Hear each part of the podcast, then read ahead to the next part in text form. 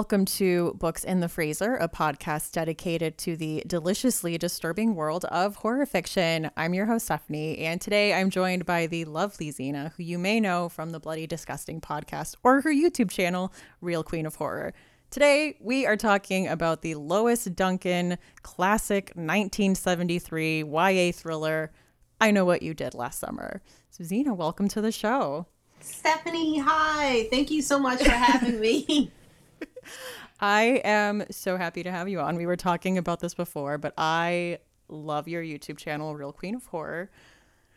Uh, so, can you tell our listeners a little bit about what you do on there? Of course, and thank you so much for for watching. I really appreciate it. So, uh, I decided about a year ago, almost two years ago now. Whoa, that um, you know, I wanted to start doing YouTube videos again, and basically, I really love lists and it kind of helps me keep track of like the different horror movies that I watch. So I'll have lists like top comedy horrors or type top nightclubs in horror or you know top pets in horror or furry friends. So just like different different uh different kind of listicles you know try to make it spicy and fun. It is really fun. I also love lists. That's honestly probably where this podcast came from is like just my love of lists. That's awesome and I always love that like I think I know where your videos are going and then you'll pull out like really obscure like um like TV movies and I'm like I love that. Thank you. Yeah, cuz you know what? I I realized like when I was a kid I used to watch like a lot of made for TV movies, you know? And it's it's so crazy because sometimes it's like hard to find them nowadays. Sometimes, but a lot of them are actually on like YouTube or Tubi, which is awesome but yeah, you know, I try to, you know, have a have a list where it's like open to everyone. But perhaps there'll be uh, movies that you've seen on that list, So even ones that that may be on your list to watch that you haven't got around to, or ones that you didn't think that you needed, but guess what, you do. You know. I think I also love the like I watch something and then you bring a movie up and I'm like, oh yeah, like that totally does fit in here. You're right. Awesome. All right. So today we're talking about Lois Duncan's I Know What You Did Last Summer. So, were you first aware of the book or the movie? The movie. So, even like when it first came out, what was it, like 1997? The movie came out in 97.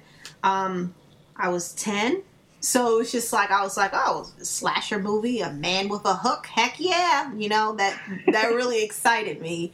And then when I found out um, as a teenager, late teenager, that it's based off of a book. What about you? Um, so the movie came out, and I was aware of it.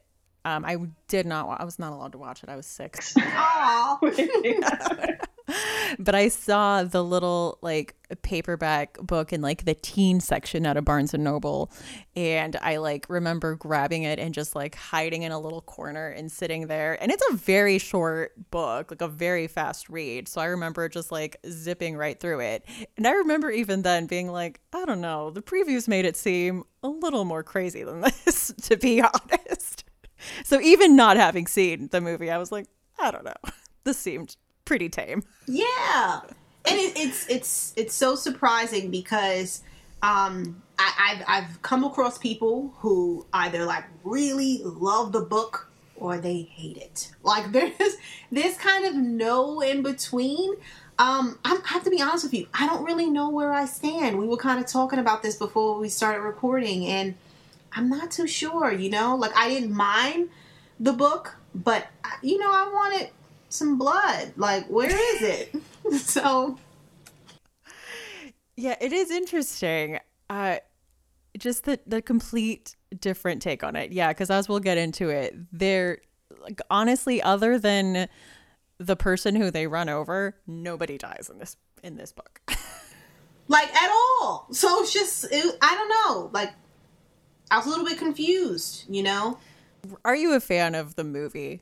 I am, but I, am gonna be honest with you. When I was a kid, I wasn't crazy about it, which is like insane because I wanted to see it so bad. But I don't know, it didn't really click with me. And then I waited a couple of years and I watched it maybe like six, seven years ago. and I'm like, oh my gosh, this is great. This is great stuff. And it's, there's actually some creepy scenes that I feel still hold up today. Oh, absolutely. I feel like I got like a late start on my horror love because I grew up like really strict. So I feel like I hit a certain age where I'm like, I got to catch up on everything that I missed. And when I finally saw this, I felt like it held up, or I mean, not held up to me, but I felt like, wow, this is a really good movie. I don't know what everyone is talking about. I love this movie. it's fun. And it exactly, and it's fun. It's like a fun slasher.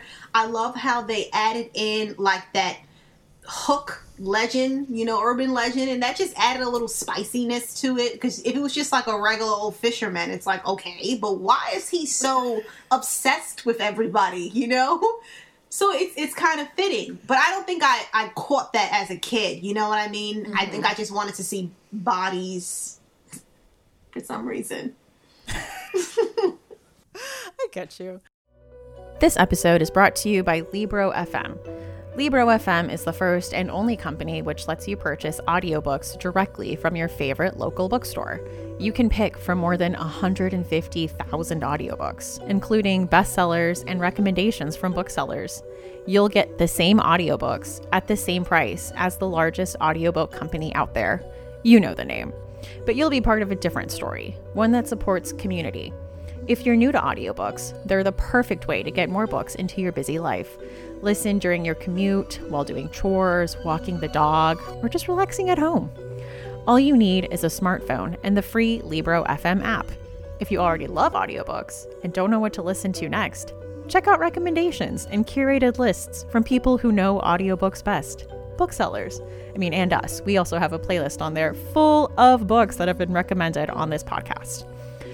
Books in the Freezer special offer you get two audiobooks for the price of one, just $14.99, with your first month of membership using code FreezerBook. This offer is valid for new members in Canada and the United States. Thank you, Libro FM, for supporting the show. All right, so let's get into what happens in this book. so we open up on Julie, and she opens a letter that she's like acting real weird about. And we discover that it says, I know what you did last summer. Um, and she's spent the whole last year focusing on her studies. Like her mom notices that she's just like been really focused and just she got into like Smith College. It's a big deal. She broke up with Ray, who we know went and spent the year in California. Um, so then she heads to Helen's apartment. Barry comes over too. She tells them both about the note, and Barry reassures them that if someone really did know something, they would go to the police instead of sending stupid notes, which is where they're wrong. See, it, it, has the buildup of a horror movie. Like, yes. Like I'm getting, I know you like start reading it and you're like, okay, okay. Because at this point, we yeah, we do know that it says I know what you did last summer. At this point, we don't know what it is they did. So we get like different POV chapters from everyone too, and we get like Barry's POV, and we know like he's in college and he was gonna break up with Helen uh, to hook up with college girls. But then, and this made me laugh because it's like, but then Helen had been handed the job as future star. It changed things. A guy would have to be nuts to throw over the Channel 5 future star. but just said like with such seriousness. I'm like, what? I mean, and, and I get that it's the 70s, but you know something, and I know we're going to talk about it more, but have you noticed that Barry, he's just awful? Like, he's just an awful person. Like, Absolutely. He has no redeeming qualities. He kind of comes through and does the bare minimum at the end, and we're supposed to be like okay with it. Um, but yeah, we are in his POV. He is just straight up terrible. He doesn't care about Helen. Um, we learned that he was the one driving the car and that like it was his idea that nobody say anything, which in the movie, I think it adds a little more nuance that Ray is the one driving um, because Barry was too drunk. So it's like they try to do the right thing and be more responsible. And it just like adds something else because I feel like Barry is the problem. Just throw Barry under the bus. I would tell. Like, I would, the second they would have dropped me off home, I would have went to the police station. And another thing is that this was written in the 70s, but a lot of her books, they went and like modernized several. So, like, yeah, I don't know if you noticed, like, she says she has like a webcast to do. Helen says that. And I'm like, yes, I actually relate to this now.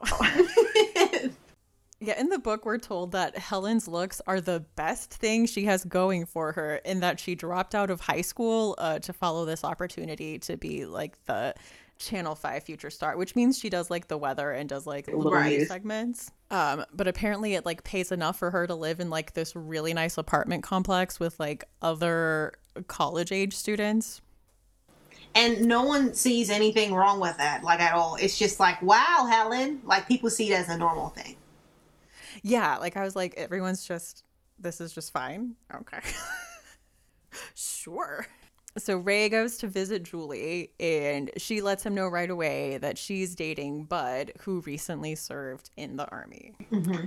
Which I'm going to say up front, I just have age issues with this because they've been dating for a while. So she's like 17 and this guy. Do they ever say how old Bud is? Because he's supposed to be like in his 20s. Yeah, they didn't say, but I assumed that he was still like 24, 25. Maybe the youngest 23, but I still feel like, hey, where's your mom? Like, no one cares. Once again, but it's the 70s. Yeah, it's like I guess a very 70s attitude because her mom is just like, yeah, like is Bud coming over? Like it was just so odd. so the next day, Helen is tanning at her apartment complex at the pool where she meets a new guy, Collingsworth Collie Wilson, who just moved into the apartments. So they start chatting it up, and like all the other girls that live in the apartment complex are like really jealous that he's paying attention to Helen and not to them. But she's like, don't worry, I'm dating Barry. Like she tells him, the guy I go with goes to the U, which I remember like in my Kindle, I wrote like a little note. I'm like, definitely the way normal teens talk today. It's the 70s. like, the you. You can add all the webcasts you want. This is a very 70s book. Stop. You just. It's just like the guy I go with goes to the U. And also, I wanted to bring up this book is very vague in like where it's set. Because like mm-hmm. Julie is going to Smith and Barry just goes to like the local U. Like we never get any. Any layout. Yeah. We know Ray went to California. And then I wrote specifically because here Helen tells Collie to be careful of this southwest sun that can get you if you're not used to it. So I was like, Where? where are Like, Where are we? I'm like, are we in Arizona? Because if someone goes to California, But then wait, like, there's so many questions. See, that isn't. How is it going to take place there? You know? Okay, all right. We're we're, we're trying to piece it together. yeah, like I, I just remember there was like several parts where I typed in my, in my Kindle on the notes. I'm like, where are we?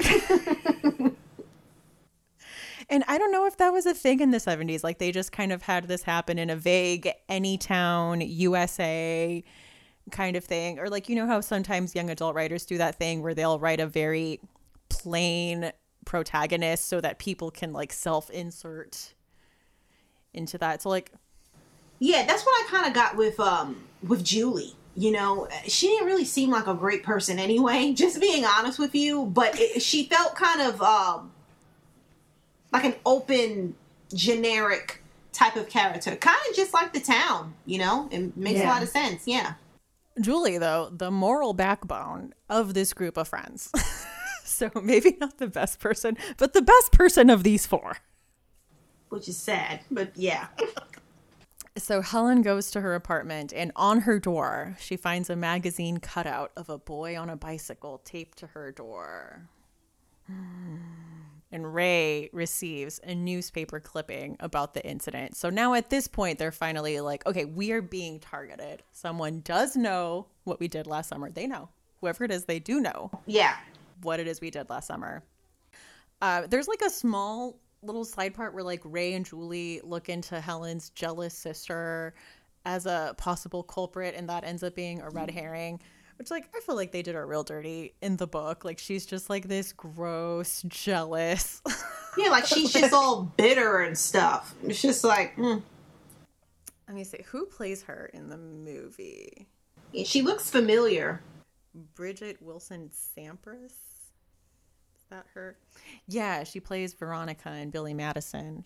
But um like they still have that dynamic in the movie. And I mean, I guess in the movie, the sister gets to even be a little more smug because in the movie, like, Helen doesn't get to realize her dreams. Like, she kind of comes back home with her tail between her legs and she's like working at the family store. Yeah. Um, but even with this, with Helen in this story being successful and getting what she wants, and her sister being mean, and we see like several flashbacks of her like telling Julie that Helen's clothes are like from the thrift store. And when Helen finally gets her like really cool apartment, then all of a sudden her sister wants to like move in with her because we know that they're a poorer family with a lot of kids, and it's just like not the best living situation. and Helen's like, no thanks. If that was my sister, I would still move in anyway. That would just be me. You just go to visit, you spend the night, you never go home. you can't get rid of me. But then the the one big thing happened. So on Memorial Day, Barry gets a call on his dorm floor from someone who says they have photographic evidence of the car that hit David's bicycle. We don't know this at the time. We don't know what the call is. We know that he goes to the dorm floor, answers the phone, and he thinks it's Helen. Yeah.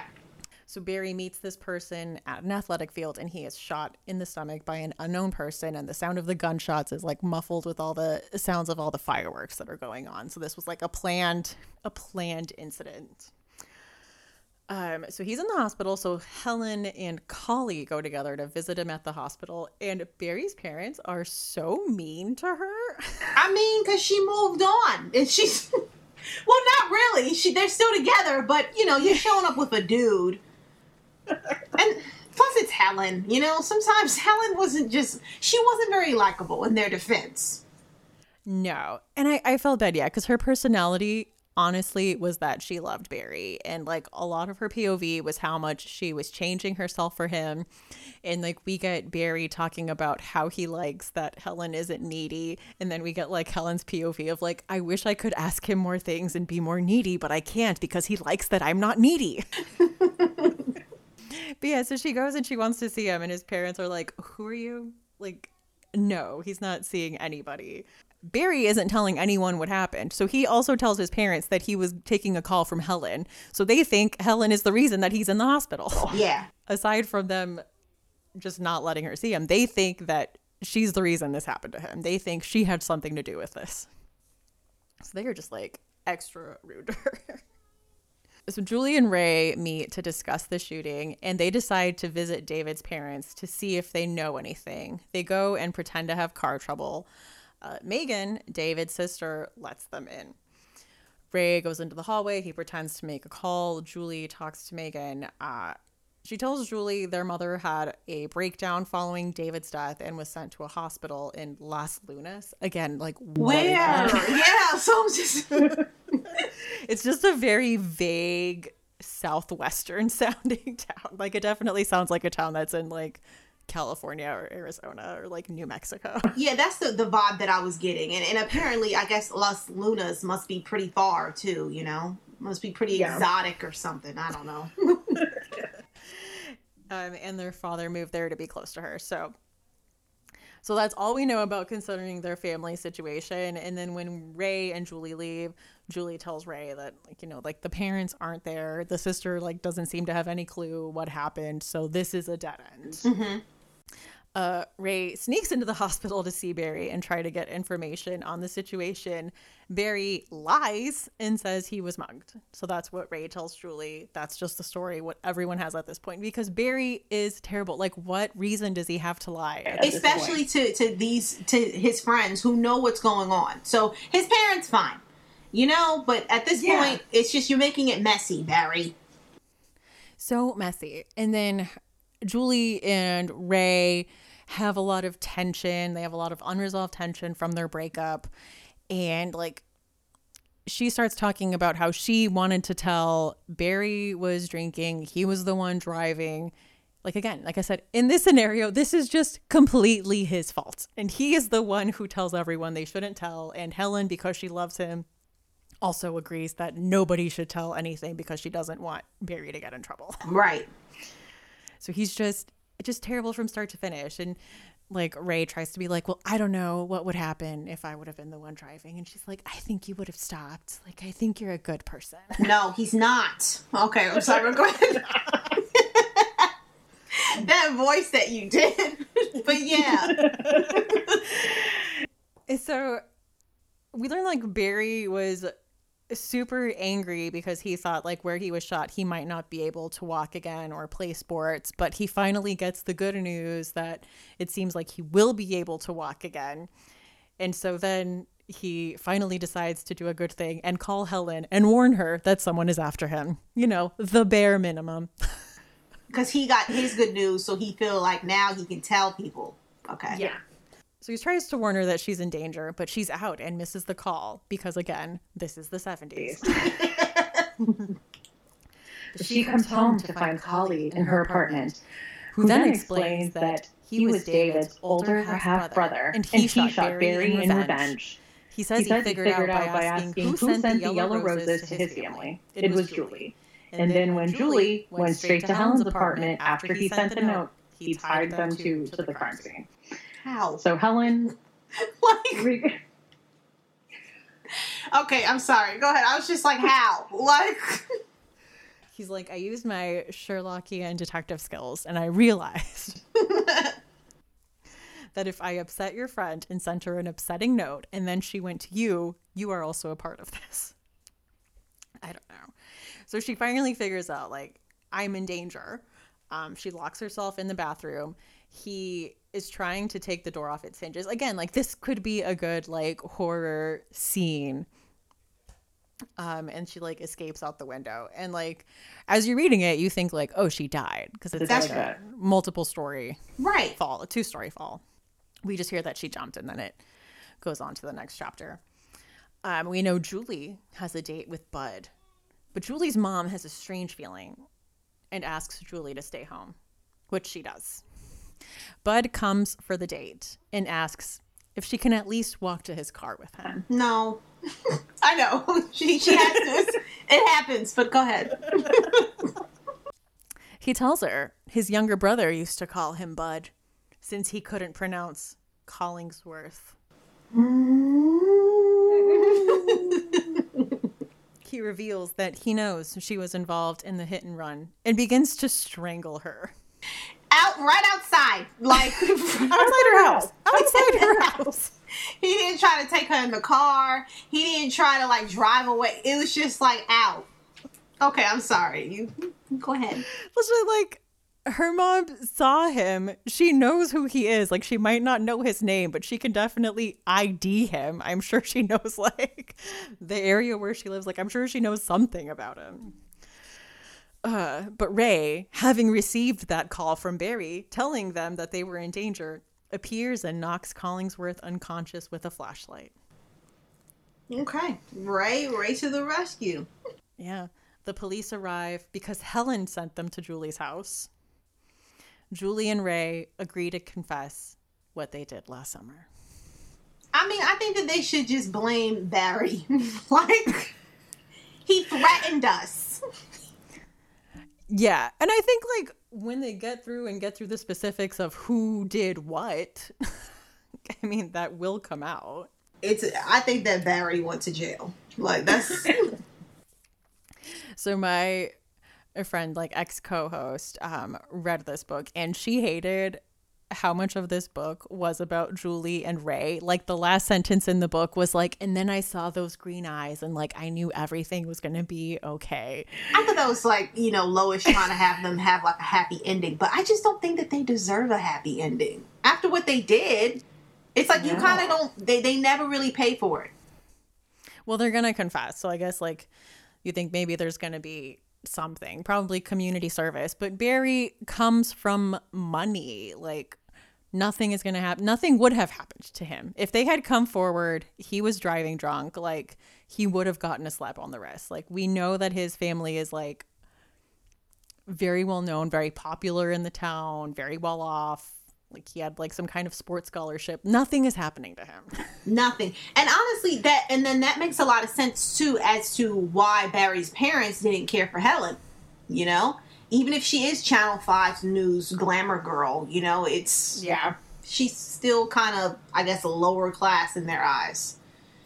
Yeah, she's not the type of girl they wanted for Barry, who's got high standards. Oh, sure. yeah, so I mean that's essentially the book. It's a very very short book. It is. And uh, and again, it's more of a it's more of a thriller, you know, going in because I watched the you know, I watched the movie first. Um I didn't know about the the book, you know. But I watched the movie first and so I, I kind of went in reading like thinking that it was going to be more at least like I expected somebody was going to die except you know besides from the the kid you know? At least one person or some bruises something you know? So um it was kind of surprising that it was more suspenseful but then when I think about it with some of the books that I've read from Lois Duncan it is more thriller suspense. Yeah. Um, so yeah, like eh, not that it's a bad thing. You know, I'm kind of curious too. I think that if they would have stuck to it being, you know, more of a thriller with the movie, I don't think it would have been as popular. You know. Yeah. So it seemed like that one could have been even a made-for-TV movie. It could have been, yeah, if it was like a straight adaptation. yeah. Yeah. I mean, I just wrote down question my biggest question, I think, reading this, I was like, where are we? Where is this book set? Like, I, I wrote down like clues. I'm like, if Ray goes to California and Helen says there's a Southwest sun and Julie's going to the East Coast, like, I'm like drawing a little map. Like, where are we? Uh, because the movie is set in North Carolina. Mm-hmm. And I think it very much fits. It adds a lot. You know, they have like their local urban legend. They have the like fisherman motif that like kind of comes in and out and then comes back with like the hook-handed killer. Like it all connects and I I liked what they did with it and I thought it added a lot to give it like this is where we are this is where this is set and all these things contribute to this setting right right same and it's just like you know I, I love a horror that takes place in like a smaller town you know because even with that it's like regardless even though they have to go on move on with their lives they still have to come back home you know what I mean? And so you're back to that small town. You already like they most likely would have to travel in the movie that same road. You know what I mean? So I kind of like that part about it. But with this one though, or with the book, it was kind of hard to, and maybe because I'm kind of tainted because I watched the movie, it's it was hard to kind of match like the location. It was even hard to match um, the characters, you know, with the actors. And I kind of feel like they're like, I mean, clearly they're separate. You know, like I couldn't see the same characters or even like the same locations. You know. Yeah, I couldn't either. Um, well, because like especially Julie, we like learn up front is a redhead, like just like little things like that. Uh, personality wise, I guess I kind of see it. Like I think Ryan Phillippe does a good. Like, He's the best at being a yeah. jerk. yeah, he did a great job. Total jerk. and you know, I I like the way uh, Sarah Michelle Gellar played Helen. I thought that she did a great job. Like she fit the character. I think so too. So I do have to ask, when did you see the ending coming? When did you catch the big twist? Um, for, for with the movie or with, with the, the book? book? Um, I want to say when this is gonna sound messed up, but when when Helen meets Colin, you know, because it's just like again, out of everybody in the whole world, at this particular moment, you know, and then it just seemed like okay he's new. Like well, like what we talked about, he's new, and how come we're not meeting anybody else? Like you know what I mean? Like if you because they're no longer in, in, in high school, you know what I mean? And she's an adult and stuff, or an adult, you know, freely. But it's just kind of like, okay, um, where are your fancy news friends? And you know what I mean? Like your coworkers. Where is that? Yeah, there's there's hardly any extended cast in this at all. Um, yeah, I caught on right away when she meets Collie, and he's just like singles her out at the pool and immediately starts talking to her. And I'm like, well, that's the killer. I will say I didn't connect it to Bud. Right. Because like he's mostly mentioned. He never really gets any speaking lines. Like he's never in a scene. It's more that like Julie talks about him. And it's weird too because okay, I, I didn't connect that neither with Julie, but I didn't also see him being like his brother. You know, I just thought, okay, this is pro- probably is it going to are they going to do what they did with the sequel and they say that that's their you know he's his son, but then it's just like no because they did say that the the dad is in Las Lunas, but even with that, is he really in Las Lunas? You know what I mean? Yeah. so I don't know, and then even I, I say that because I was thinking about um the sequel today because they kind of tell us well the sequel with the movie they kind of tell us who the killer is already. And yeah. you know um this is gonna sound messed up. So like okay. He's known as you know in in the movie ben wilson that's the killer who just so happens to be the hook killer right? And who cares? He's a killer. It doesn't matter that you hit him and almost killed him. You're doing right right? But then in the sequel we find out that his he has a son, and so his name is Will Benson. So he's Will's Will Benson's son, you know. So, but I don't know. But I'm just being nerdy. But yeah, like that just kind of like popped up in my brain. I remember when they revealed that in the second movie, and I was like, I love and hate that at the same time. yeah, look, it's it's kind of um I think that they could have did that in in the first one, you know? Yeah. You know, and, and I actually do think that it is more hurtful that it was a kid that died, you know, very traumatic. Like, couldn't, I don't have any kids, but I couldn't imagine, you know what I mean? And then especially with these, these friends, like they're keeping this secret, you know what I mean? And you actually took someone's life. And not saying it makes it better if it was a grown man, but like I said, you know, in the movie it was kind of better because, you know, he was a killer. So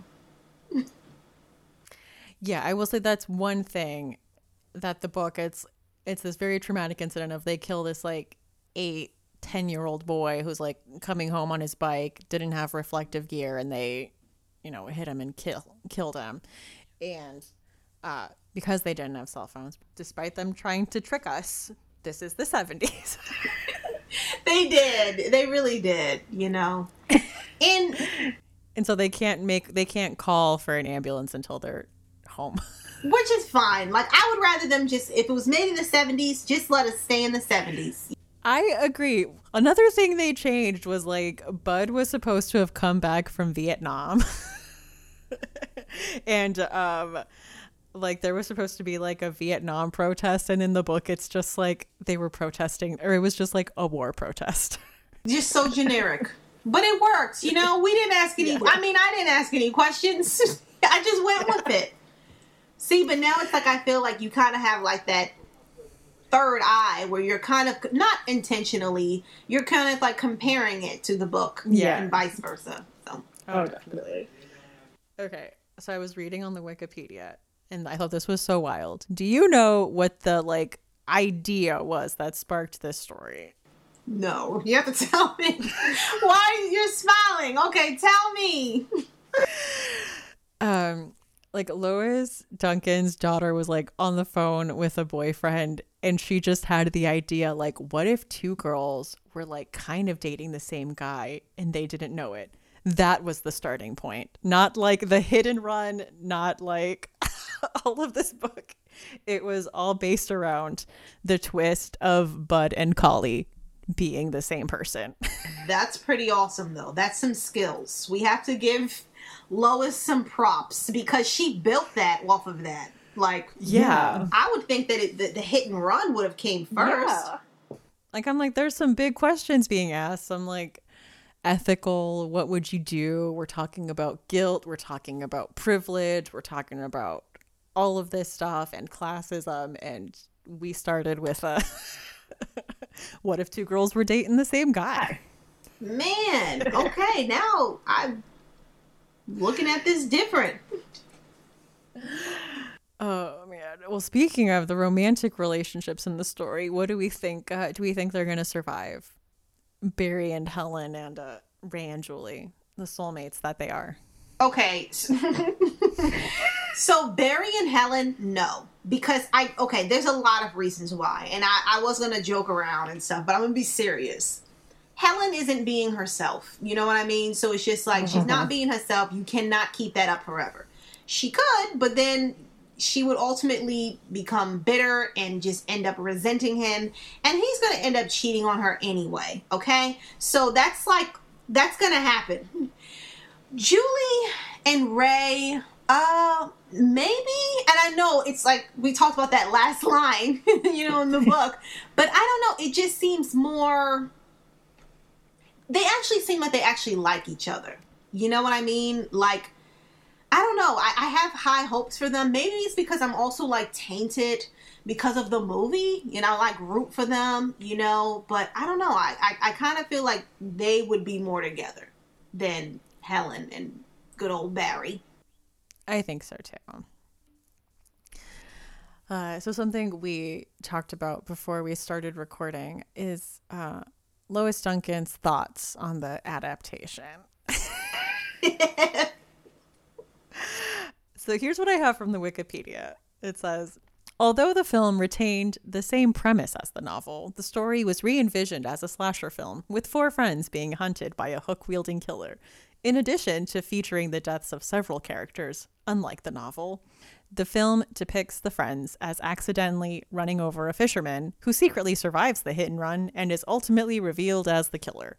Duncan was critical of the adaptation, stating in a 2002 interview that she was appalled that her story was turned into a slasher film.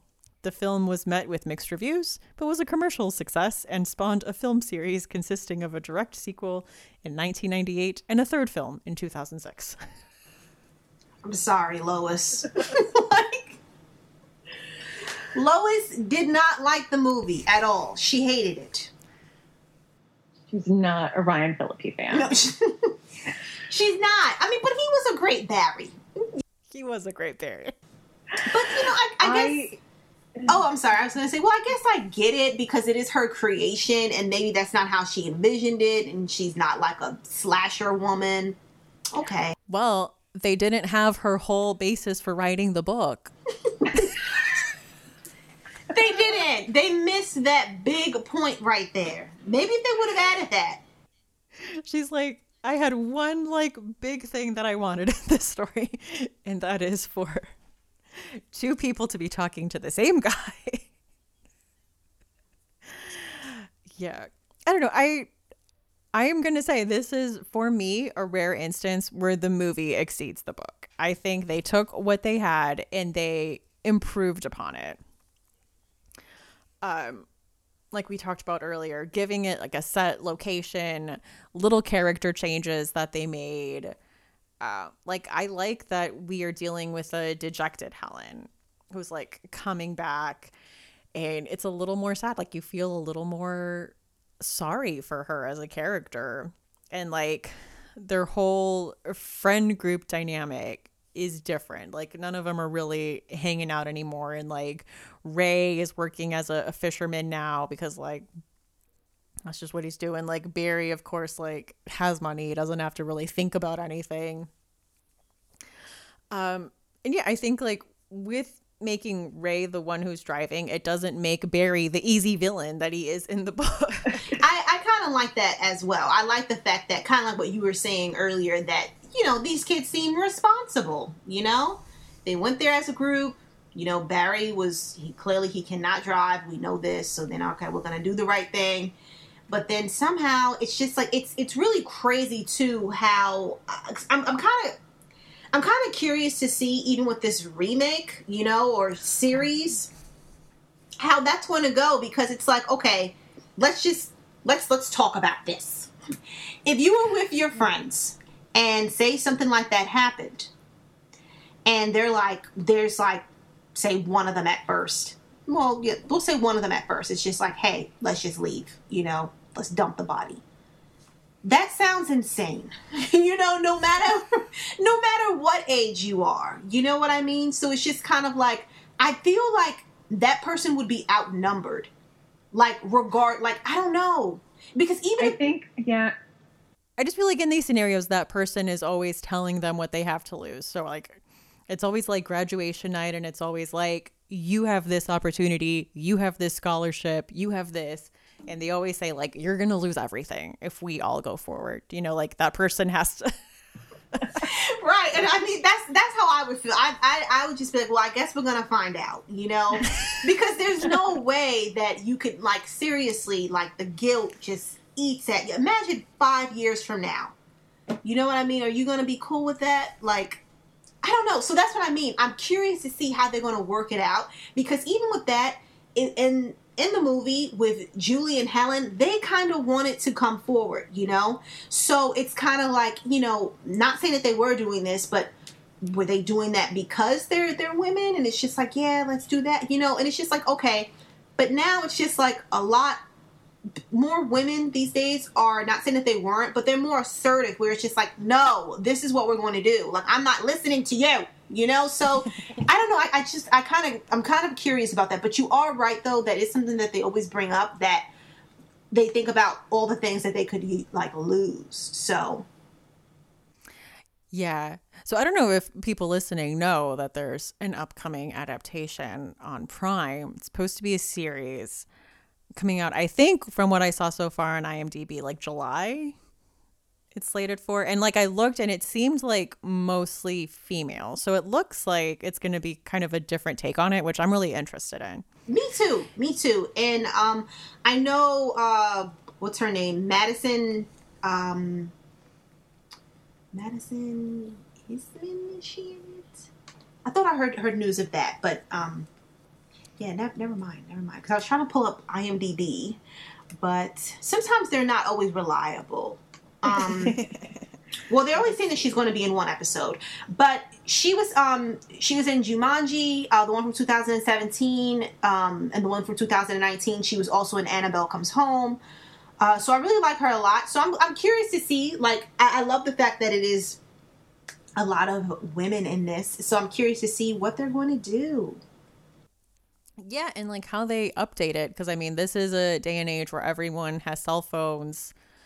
You know like how is the new technology how are they going to redo everything to kind of be in with technology and right around that? And i don't know. I'm going in optimistic. Like i don't know about you. I loved the mtv scream series. You know what? I had fun with that one. I, yeah.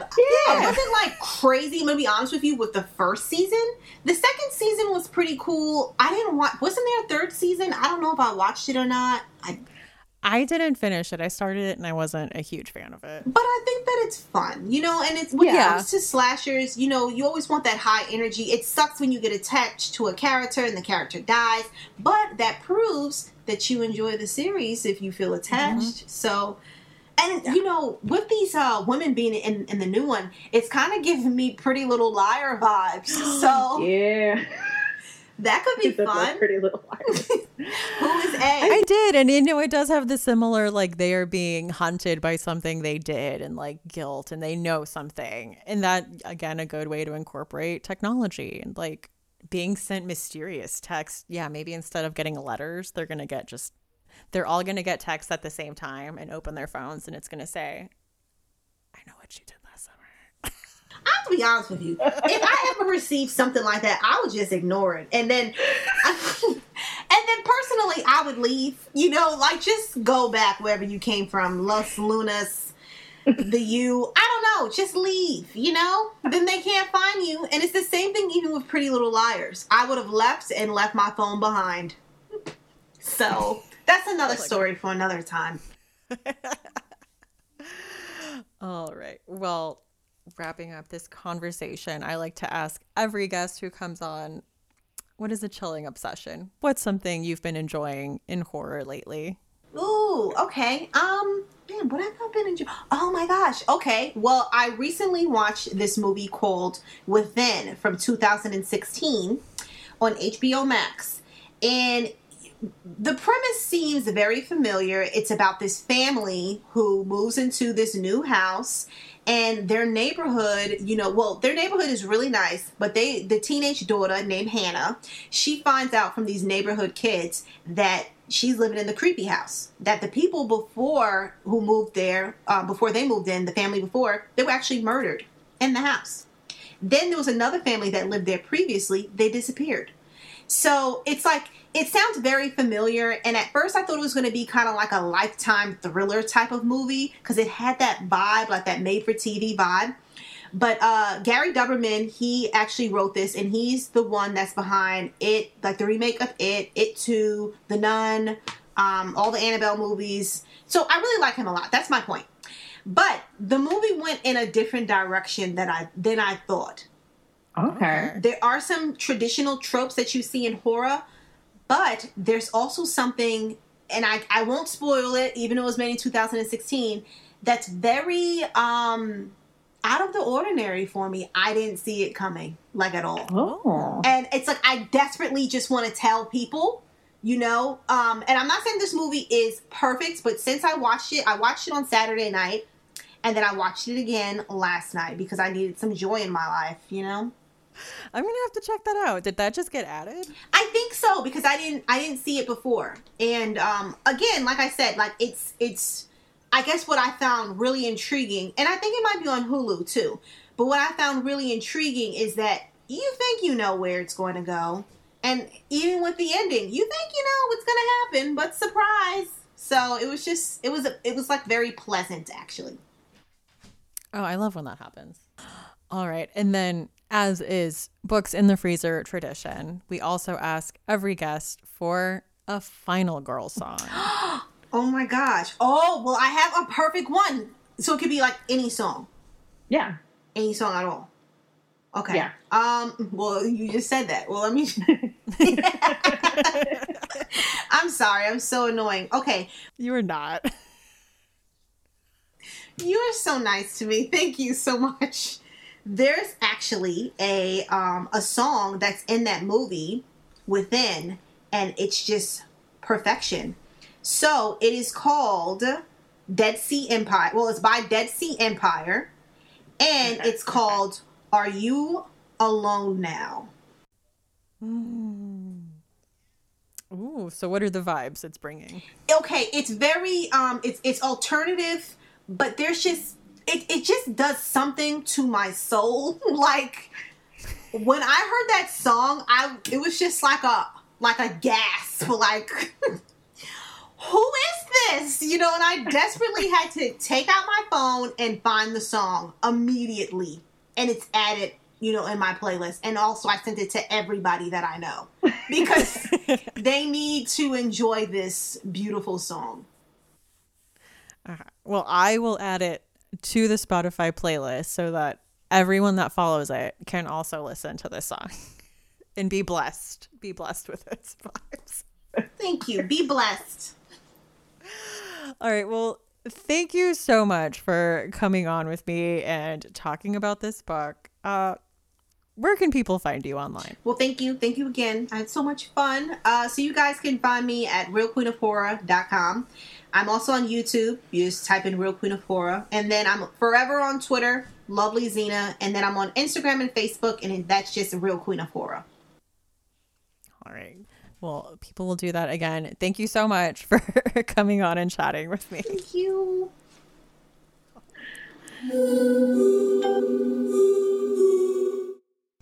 Books in the Freezer is a bi weekly podcast. We post episodes every other Tuesday. You can find us on Twitter at Books Freezer Pod, on Instagram at Books in the Freezer, and Facebook at facebook.com slash books in the freezer. There is also a Facebook group you can join if you'd like to do that. And you can send us an email at booksinthefreezer at gmail.com. If you'd like to support the podcast, we are on Patreon at patreon.com slash books in the freezer. There's a one, three, and a five dollar level. And a lot of great things are included in that, like early episode release. So, listening on a Sunday instead of a Tuesday when the episode drops, or learning who's going to be on an episode before the episode is recorded and getting to ask questions and We've been doing movie nights with Shutter. So the last one we did was The Dark and the Wicked. And it was, for me, a very stressful viewing experience, but it was fun because I was stressed out with other people and we were just all stressed out together. So it was fun. Um, there's like Voxer group chats, and my husband and I just wrapped up a whole bonus series of episodes um, that are all about Stephen King's The Stand and the CBS series. And we are now starting on Bram Stoker's Dracula, which he has never read before, and possibly like going through and doing an adaptation or two of that and kind of seeing how they compare. So those will be coming at that $5 level. You can access like all bonus episodes ever. So, like the whole Stephen King The Stand series that we just did. So, if any of that sounds interesting to you at all, that's all on Patreon. Um, so you can, like I said, go to patreon.com slash books in the freezer to check that out. Um, another way to support the podcast is to use our Amazon link. So in the show notes, it's there. You just click it, it takes you to Amazon. You do your normal Amazon shopping like you would normally do. Uh, most interesting thing purchased using the affiliate link this week was a 60 minute visual timer. It says it's for classrooms, uh, but also has a little side note for adults um, with time management, which I feel like I need. I know there's a lot of apps that I mean you could use the timer app and I know there's like specific apps you can download to help you with time management, but I feel like I really need this specific like fuchsia big clock um, so, anyway, whoever purchased that, I hope that is working out for you and thank you for using the link. But you don't have to spend any money to support the podcast. There are so many ways to show your support. Sharing on social media when episodes drop is huge. Leaving a review on a place like Apple Podcast is also very big and very helpful for like small indie podcasts like this one. And a big thank you to all of you listeners who have already taken the time to do that. I very much appreciate it. And I actually have a new review here. Um, it's five stars titled Bloody Brilliant. One of my favorite horror book podcasts. Found so many great horror books through the pod. Thank you. And that is from Met Clubber via Apple Podcast, Saudi Arabia. So thank you so much for listening. And thank you so much for leaving me that lovely review. I'm so glad you were able to find some good books through the show. That is what it's here for. So I'm always happy to hear that.